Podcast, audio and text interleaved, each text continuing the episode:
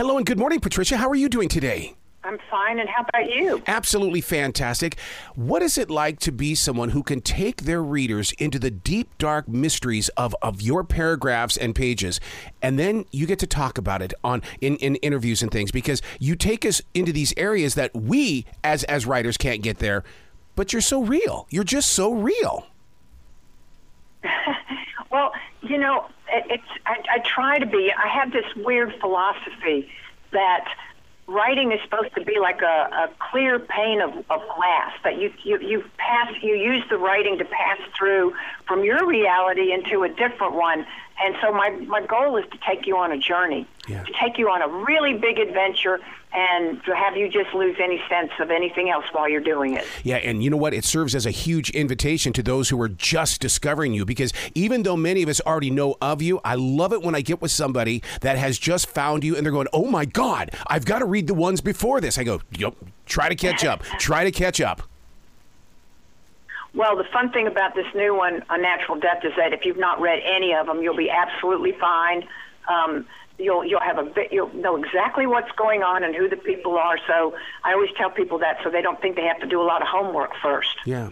What's interesting about Dr. Kay is the fact that that Dr. Kay evolves with the world of forensics. So many people are so afraid of modern day technology and changes, but Dr. Kay seems to really kind of just guide us into, yes, you can do it and make it happen.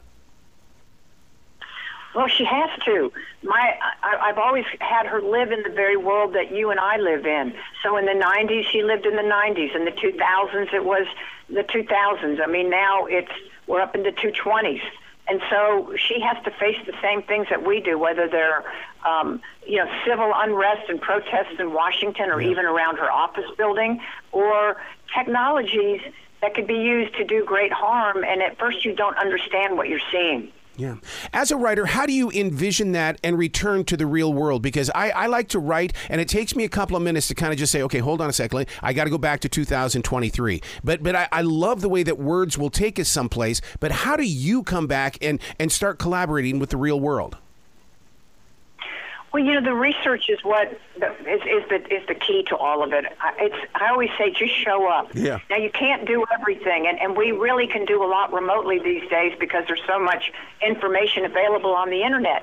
But there is no substitution for going somewhere, and because what you get are the emotions. Um, if I'd never been in a morgue, if I'd never been inside a cavern or a cave or gone to creepy places, um, I couldn't really necessarily have that same emotion when I'm writing that scene that hopefully you see when you're reading this new book, for example.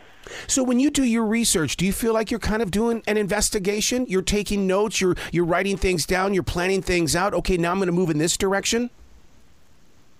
I'm doing that, and I'm also getting surprised. Um, you know, when I I went on one research trip for this book um, that that took me into the mountains of, of the western part of Virginia, and I was going to look at this huge cavern. And while I was in the area, I looked at some other things in this very rural part of the world, and one of them was supposedly it was a petting zoo.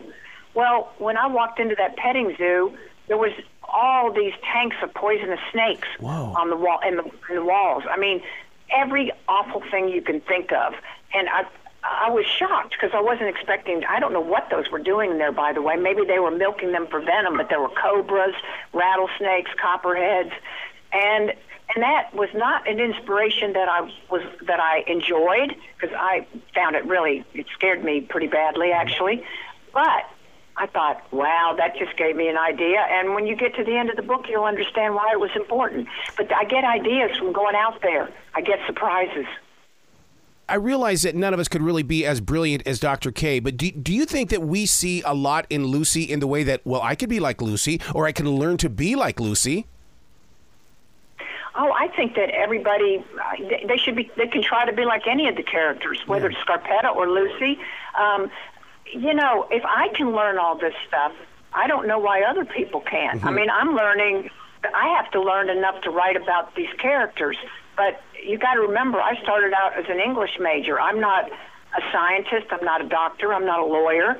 Um, but I just I I learn things because I'm curious and I do the work. Yeah, yeah. And anybody, I encourage everybody. You can be as smart as you want to be. Mm-hmm.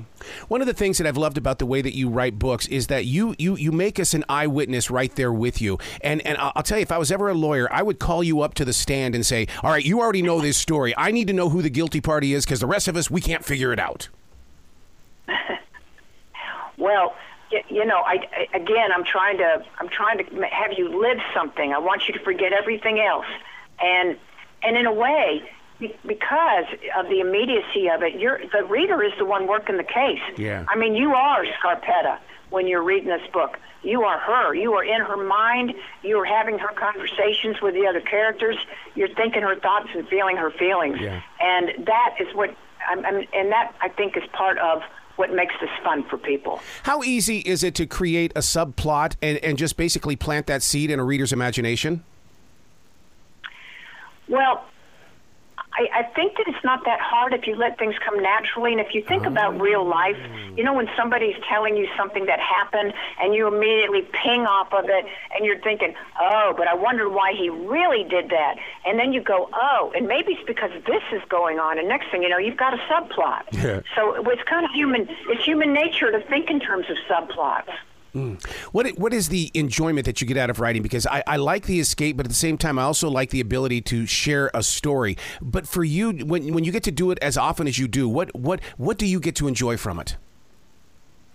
Well, you know, when I the, the most immediate thing is I enjoy having written. When I have written a yes. book, and and and it's and I'm feeling good about it, that that's when I have some joy. Now, while I'm doing it, most of the times there's a, it's a lot of, of tension because it's stressful. Mm-hmm. Writing is not easy, and there's always a part of us that don't feel like we're. I mean, I don't know if you can relate to this, but I don't always feel like I'm in control of the process. Yep. In fact, a lot of times I don't feel like it at all, mm-hmm. and so that is a bit nerve wracking. And when it lands and it's alive and well, that's a wonderful feeling, um, and that is my favorite part. Unfortunately, it doesn't last very long because then you have to start thinking about what you're going to do next. That's it. That's it. I'm so with you on that where you don't feel like it's you because I live in a forest here in South Charlotte, North Carolina, and there's no way that I am the author or the writer. I believe there's a spirit in this forest that is guiding me. I'm just here to receive it. Well, are you familiar with um, Rick Rubin? Yes, I uh, am. Who's, Okay, well, he talks about that. That we, you know, you've got to be a clear channel, and if you keep, you think of yourself as a big antenna dish that looks like, you know, that big uh, uh, for looks like a big morning glory, and it's receiving signals from outer space. Yep. And you know, think of yourself as an antenna that you keep yourself open for stories that want to be told. And I know it may sound kooky, but it, that is the magic. Is is don't decide what you want to say. Let yourself be an instrument hmm. and see what kind of song you play. You might be surprised. I'm just so glad that you gave us this new book for the holiday season because people are asking, okay, what can I get you? What can I get you? Get them this book. This is what people want to read this holiday season. Well, thank you. Take Bigfoot home for Christmas. He needs to be adopted. Because I know Scarpetta will. She, she will have a nice place set for him at the table. See, I grew up in Montana, and I totally believe still to this day in Bigfoot. So, so when Bigfoot became a part of this story, I'm going, oh my God, where was she when this was you know, brought into her pages?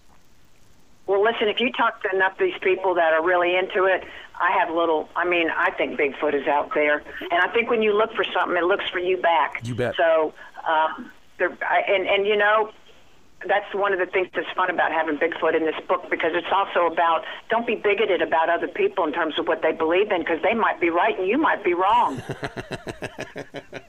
You've got to come back to this show anytime in the future. The door is always going to be open for you.